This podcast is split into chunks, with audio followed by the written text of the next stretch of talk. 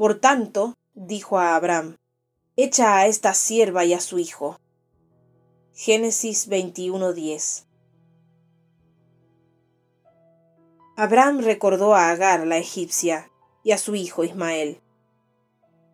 Aquel pasado amargaba sus días. Iré al pozo, le dijo a Sara. Bebía el agua fresca cuando vio acercarse a un hombre de cuerpo robusto y ancho torso. ¿Te llamas Abraham, esposo de Sara y padre de Isaac? Sí, susurró el anciano yo soy. El hombre tomó una flecha y tensó el arco. Mientras caía, Abraham descubrió en sus facciones demasiados rasgos que le recordaron a Agar, la egipcia.